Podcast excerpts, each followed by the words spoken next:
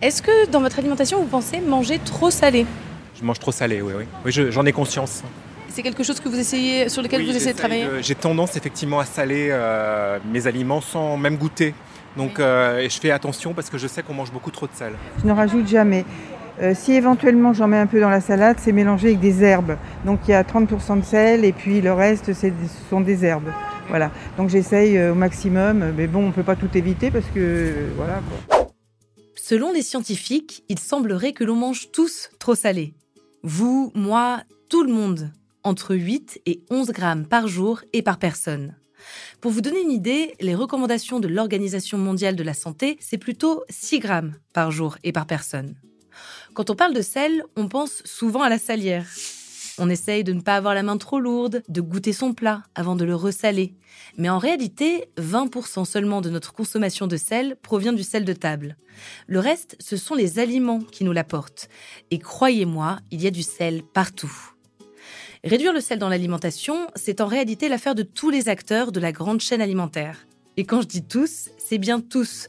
De la boulangerie-pâtisserie au restaurant, en passant par les cantines d'école et d'entreprise, ou encore des fast-foods. Difficile de tous les citer, ils sont nombreux à devoir se mobiliser. Et parmi ces acteurs, il y a aussi les enseignes alimentaires. Et justement, ces enseignes participent activement à ce mouvement avec des actions concrètes. Mais savez-vous lesquelles? Comment réduire la part de sel dans notre alimentation?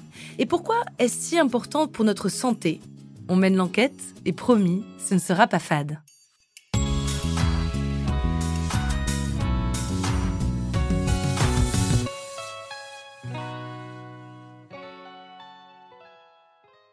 Personnellement, je suis plus un bec salé qu'un bec sucré. Et j'adore manger.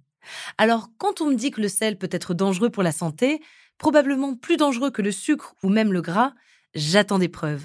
Et pour être tout à fait honnête, il ne faut pas chercher bien longtemps pour les trouver. Dans notre organisme, le sel s'attaque essentiellement à la pression artérielle, plus on consomme de sel, plus elle augmente. Et il est démontré, depuis maintenant des décennies, que la pression artérielle est un des facteurs majeurs des accidents vasculaires cérébraux et des pathologies cardiaques comme l'insuffisance cardiaque ou les infarctus. Moins connu, la pression artérielle est aussi un facteur aggravant de la démence et de la maladie d'Alzheimer. Une importante étude, publiée en 2017 par une célèbre revue scientifique américaine, montre que dans le monde, la surconsommation de sel est parmi les facteurs alimentaires le responsable numéro un des décès prématurés. Le problème, c'est qu'on mange du sel sans vraiment s'en rendre compte. Pour y voir un peu plus clair, voici quelques repères. Un gramme de sel, c'est 4 tranches de pain, un croissant, un bol de soupe, une poignée de chips, une part de pizza et une seule tranche de saucisson. Vous l'avez compris, les 6 grammes journaliers recommandés par l'OMS, on les atteint très très vite. Mais pas de panique. Nul besoin de diaboliser le sel ou de le faire disparaître de nos assiettes. Car le sel est aussi indispensable à l'organisme. Et une légère baisse peut avoir des conséquences positives énormes.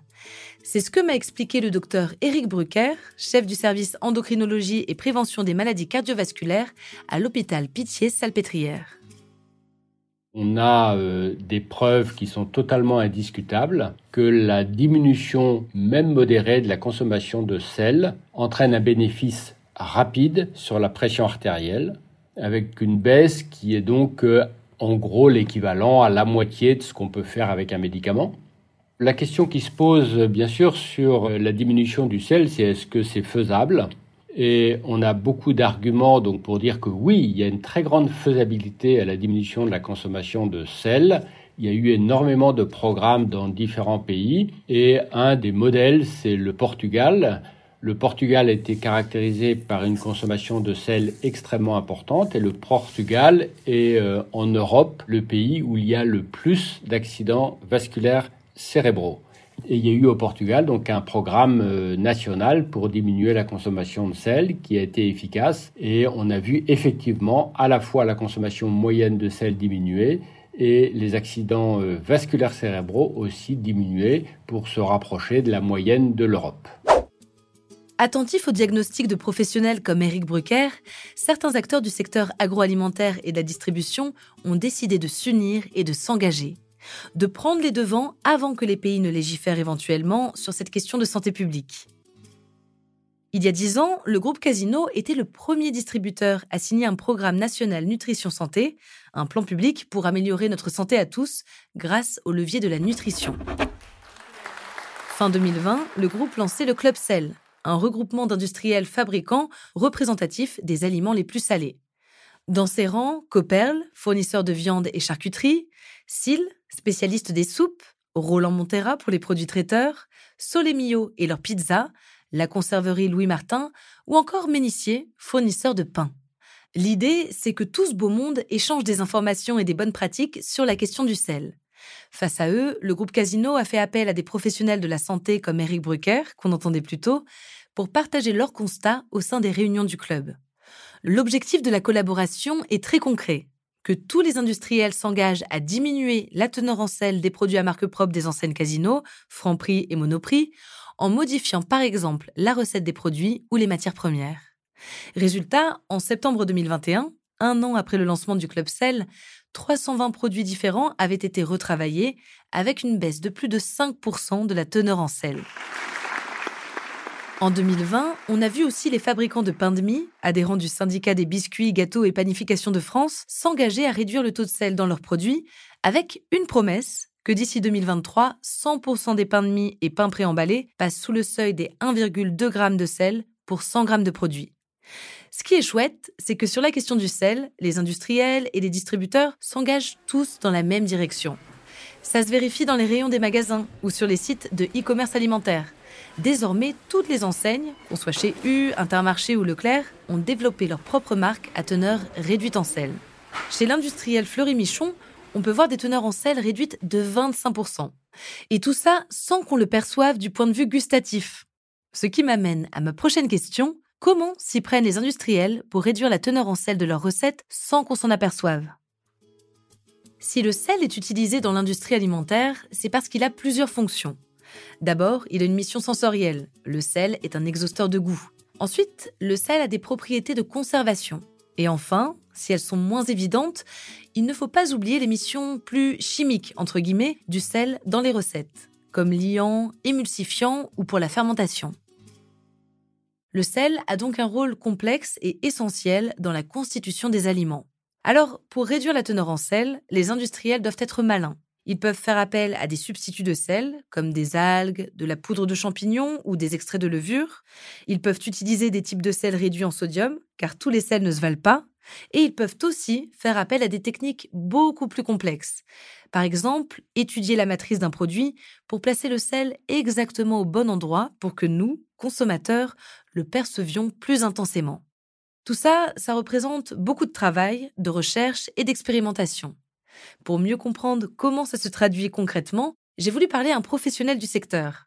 Patrice Violo est directeur recherche et développement de la maison Ménissé, fournisseur français en boulangerie industrielle, membre du Club Sel. Chez Ménissé, en fait, depuis longtemps, on a été soucieux de, de, réduire les taux de sel. On a commencé simplement par réduire à des taux qu'on estimait acceptables pour les consommateurs et qu'on a fait valider à travers des panels. Maintenant, depuis quelques années, en effet, euh, on veut aller plus loin dans la réduction de sel, hein, parce que euh, le pain est un aliment euh, qui en contient quand même pas mal. Et donc, on a trouvé aujourd'hui des, des, solutions. On a plusieurs solutions qui sont en essai, soit par des sels qui sont plus faibles en taux de sodium, on a aussi aujourd'hui des solutions, par exemple, avec des eaux de mer concentrées, qui, pareil, ont un pouvoir salant euh, gustatif important, mais avec des taux de sodium nettement inférieurs. On va avoir des solutions euh, par la fermentation, les levains, les remplaceurs de levain, toutes sortes de choses. On va avoir aussi euh, des maltes, on va avoir beaucoup de choses qui vont venir euh, compenser le manque de saveur. Alors, vous voyez, même si nous ne sommes pas encore aux 6 grammes de sel recommandés, même s'il reste du chemin à faire, nous allons dans la bonne direction. Mais le mouvement doit être global. Les autres acteurs de l'alimentation, que je citais en introduction, au-delà même des acteurs de l'agroalimentaire, doivent aussi s'y mettre, pour qu'à l'avenir, le sel ne soit plus un problème de santé publique. Et dans ce mouvement, il semblerait bien que les enseignes alimentaires, grâce aux engagements très concrets qu'elles ont pris ces dernières années, puissent servir d'exemple à suivre.